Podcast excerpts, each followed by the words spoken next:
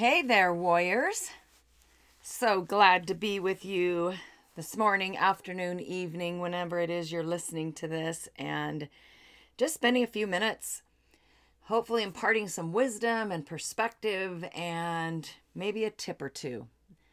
That's my goal every time is just to help you get you thinking actually. It's not to put necessarily my thoughts in your head but to get you thinking about your life as it relates to specific topics or even just one little teeny tiny nugget, something that you can have your own aha moment and use something that you learn here to move your life forward, to make things just a little bit better. Maybe just make even some slight modifications so that you can head your life in a better direction. And maybe your life's going great. But everything can always be better and and I'm a firm believer we should always be working on ourselves. I mean, really, if anybody says, "No, I don't need to work on myself." Come on. Seriously? Really? You better write books and let people know what you're doing. You better, you know, start charging a million dollars to for the big secret on how you got there. You perfected yourself in all seriousness, we know that's not possible. So we just keep moving. And it's not to say we're all so terrible, we're always having to work on ourselves, but why would we not want to improve our position in life, our attitudes, get more courage? I mean, develop more strength and wisdom and, and use our wisdom. Have stronger relationships, be able to let go of things that we know we've been holding on to you know, that tight white knuckle grip on something that we know we need to let go of. Maybe it's just simply control. To have more faith. There are just ways in which I always want to just improve myself. It doesn't mean I spend 24 7 doing it, but maybe 23 7 because I don't sleep much these days. Anyway, so I wanted to talk to you today just about labels and I've I've talked about this subject before but I wanted to come at it from a little different angle. And I wanted to start by saying that people have a need for connection. Now, this might be familiar because I sent out an email, I think it was last week, on this same subject. And um, if you're not on my email list, you really should go to valeriesilveira.com, go to Warriors and Hope, just connect, get yourself in as a Warrior and Hope.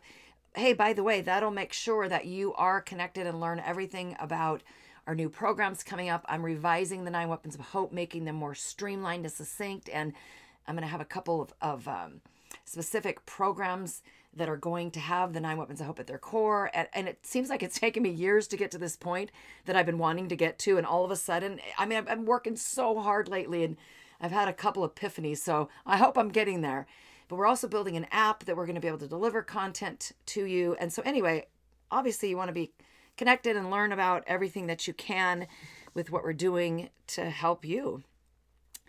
So, on that email, I said I I said this, people have a need for connection. And I don't think that is some big epiphany, right? I mean, we all know that we have a need to connect with other people. Some people more so than others. Some people like to have so many friends around and always activity and it's kind of interesting on that note because I am a really outgoing person. I mean, I will chat with people at the nail salon and joke and laugh and have a good time at the grocery store. And I have no problem reaching out to people. I can be the life of the party, but I also have a, a need to be alone and re energize and, and recharge. And some people don't seem to need that. So we all have different levels of connection, but we all have a need to connect with even a few people. That's just innate. We sometimes find connection through shared interests. Maybe it's a favorite sports team.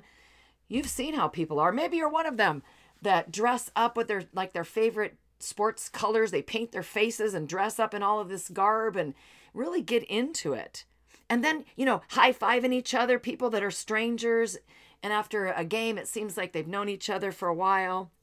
Maybe you connect over a musical group culinary passions, a great book. There are all sorts of ways in which we connect. It's kind of interesting. So think about if you bought a new car.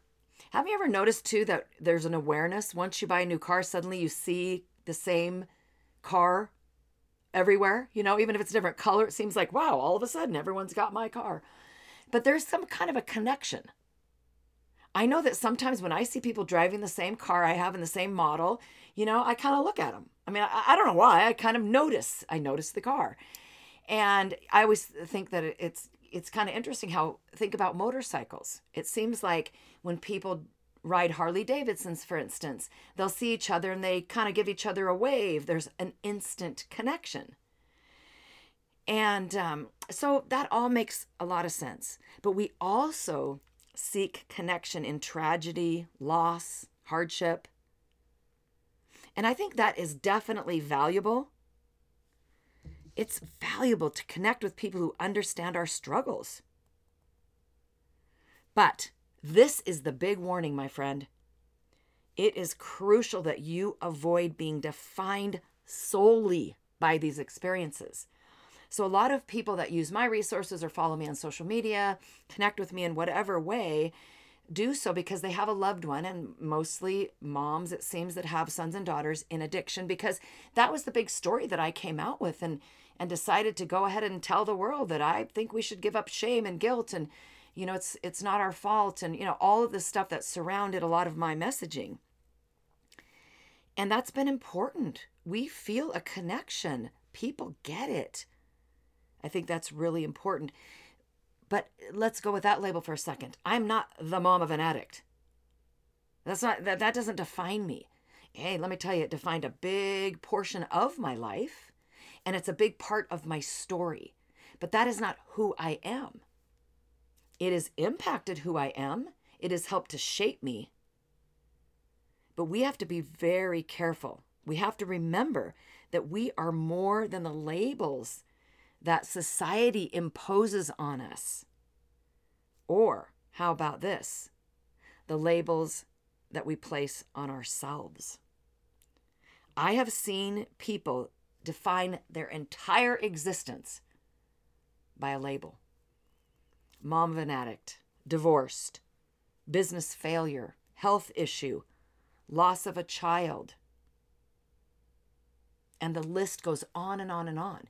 You probably know people like this, and perhaps you've been caught up in this. It's understandable and it's easy for that to happen when you've had something really big hit. You know, one of life's two by fours that's whacked you over the head, came out of left field, or a lot of adversity, or it seems like the hits keep coming. It's understandable because it is easy for that situation to consume us. I remember when my daughter Jamie's addiction was consuming me. And I was trying hard for it not to, but that's before I developed the nine weapons of hope. It's before I, you know, figured out how to navigate this very, very difficult situation. We have to be careful with this. In fact, I was talking with Rich about this just today that it would seem fair if that you, you know, this big thing that's hit you if, if that's all you got. I mean, come on, it's big enough, right, God? Okay, thank you. That's big enough. I mean, let's spread it around a little bit. I don't need more of this stuff. But, you know, for some of us, we've had very, very big challenges. And you notice I put an S on the end of that word challenge? I didn't just get the mom of an addict challenge, adversity.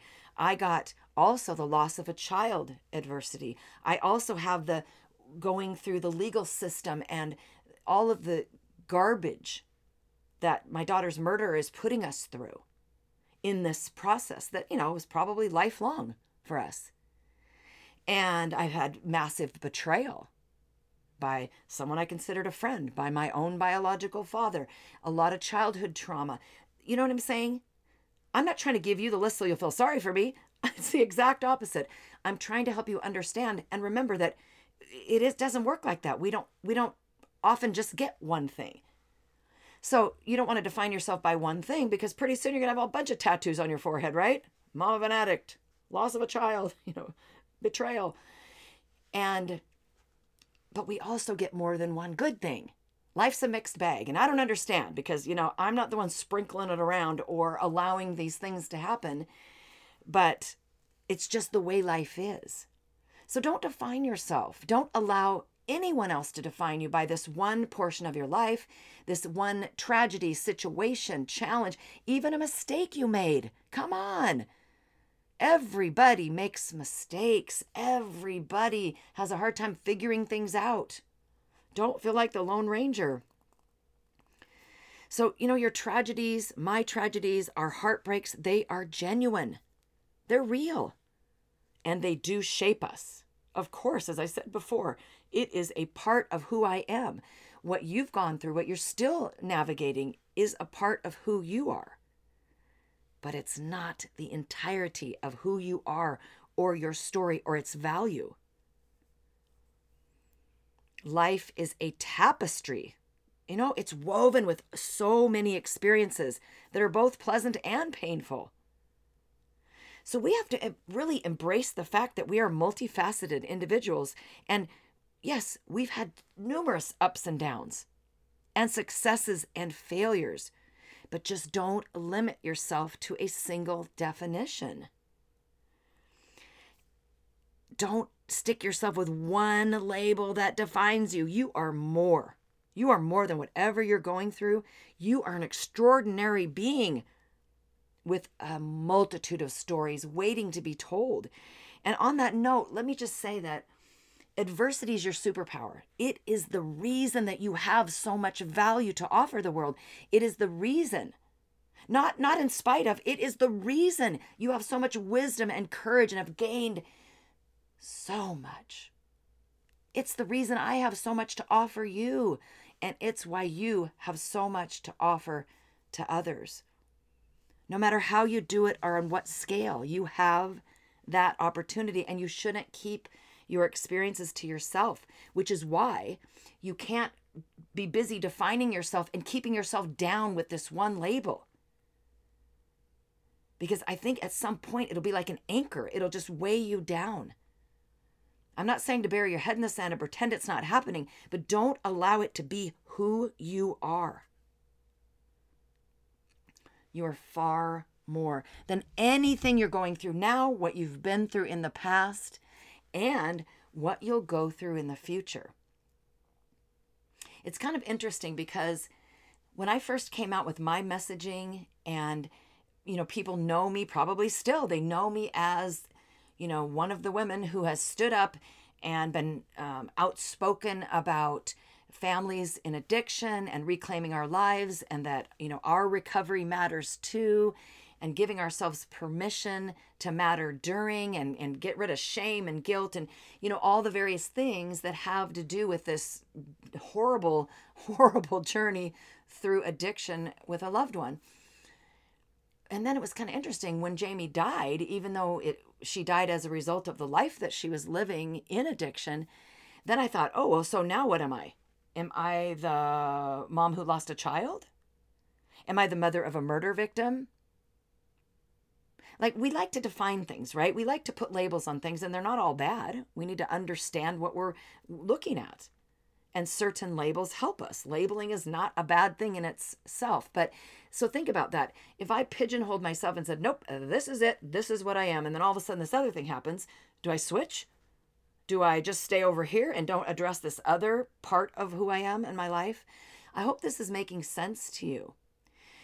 And and with all of that, I happen to mention three tragedies and, and difficulties, but what about that I'm also still a mom? I'm still a mom to Sean, even though he's 35 years old. You know, he still needs me. He still relies on me for for wisdom and perspective and he likes to run things past me and we have a lot of really great deep conversations. And so, you know, I still have that. I'm still Rich's wife. The danger of us sticking a label on us, especially when it's a label that comes from tragedy, or challenge or adversity or pain or loss is that, like I said earlier, it'll be like an anchor. Those tend to weigh us down, right? Those aren't the labels that we have that are like, oh, I'm the fan of this X team. That's all fun and games. These other types of labels can take us down, they can take us down fast and hard. That's why I created Warriors in Hope because I hope that you will start to identify yourself as a warrior in hope. You can do that right now. You don't have to wait for what I'm finishing up here. You don't have to wait for an app.